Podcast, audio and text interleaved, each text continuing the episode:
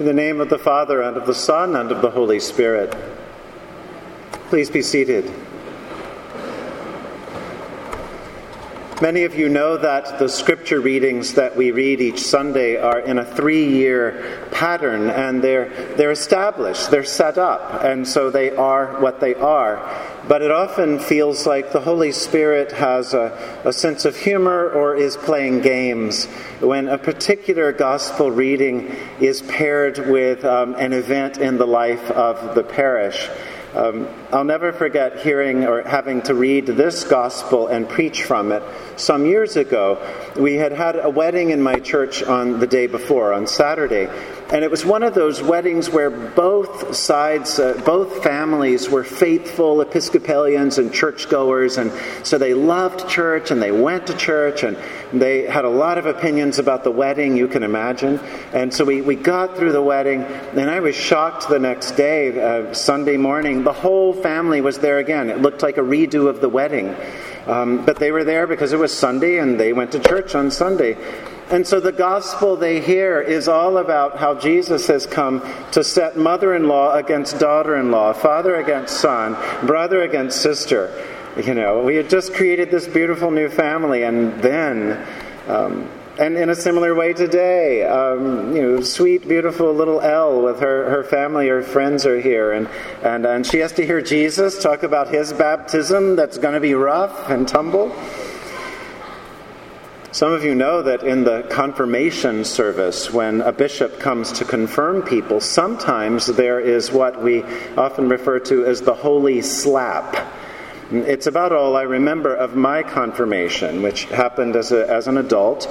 Um, but I had studied up about confirmation and what it meant and what it meant to me. And so my rector at the time told the bishop, be sure and slap him good. He'll be disappointed if he doesn't get it.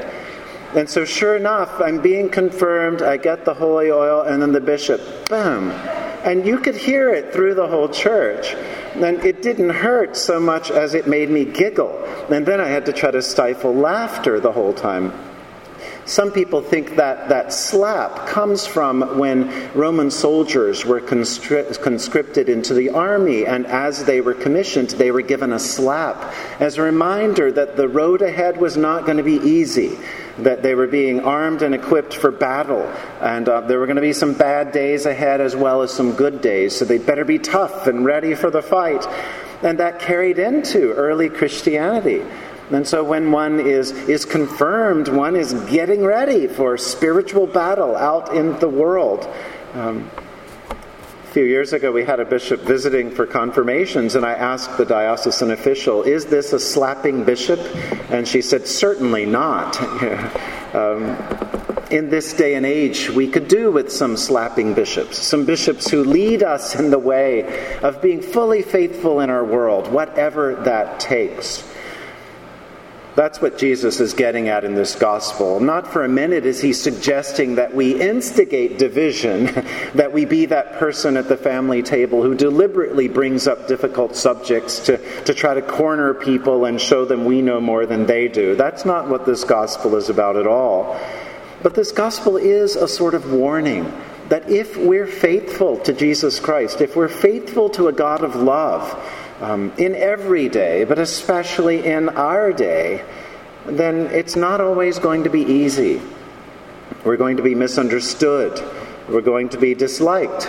We might not always get invited to things, um, but we will live closer to our Lord and Savior Jesus.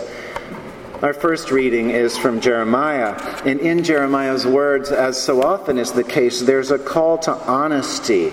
Um, Jeremiah is preaching to the people he's been called to lead and love, but he's especially warning the prophets, those who say they know the direction forward.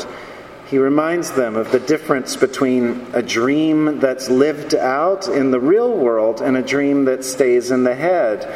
Uh, Jeremiah says, be careful that the dream inspires you to do something, inspires you to action. Don't let the dream blind you to the present. Those are old words coming to us from Jeremiah, but that same struggle is with all of us as we seek to follow Jesus Christ. how do we hold on to the best of our traditions and yet adapt them to move forward in faith? How do we be a, a people of faith in a culture that has little use for faith of any sort? How do we be faithful in our day? Just this week, I was talking with someone who, who had read our church newsletter, and she said that she thought it was a shame that um, the best the Episcopal Church could do as a, a kind of holy person to represent the civil rights movement was to find a young, privileged white man as the example. She meant Jonathan Myrick Daniels, who's, who's written about on the cover of your bulletin insert. And I said to her, well, he's he's not the only example, and he's not necessarily the highest example. Um, but anyone who, who sits in church, or in his case, seminary, and, and hears the Magnificat, and hears the song of, of, of reversals, of, of God's taking the side of the poor and the oppressed, and then gets up out of the pew and goes to serve with the poor and the oppressed, as Jonathan Daniels did, to go to Alabama and march and teach and, and, and, and be active. I mean, that's a pretty good example. That's an example for all of us, regardless of, of time or gender or or, or privilege. Um, we, all of us, could do with some stirring up so that the Holy Spirit um, gives us a little bit of this fire that Jesus touches base with so that we can move into the world with greater faithfulness. The reading from Hebrews reminds us of how we can do this, not only leaning on one another, not only leaning on the Holy Spirit's um, giving us the faith we need, but we're surrounded by a whole great cloud of witnesses, those saints and martyrs um, that are known and unknown, those that are famous in stained glass windows and, and art history, and those that we have known in our own family and our own way of faith. We're surrounded by, with, by them all, and so because of them, we can run with perseverance that race that's set before us, looking to Jesus as the pioneer and the perfecter of our faith.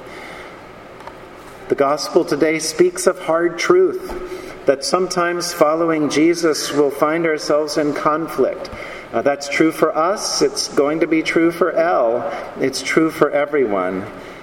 There'll be those times when we experience the body of Christ as broken and divided and argumentative, but there are also, always and everywhere, that great cloud of witnesses that reminds us of our hope, of our love, of our joy in following Jesus Christ. May we be ever faithful this day and into tomorrow. In the name of the Father, and of the Son, and of the Holy Spirit. Amen.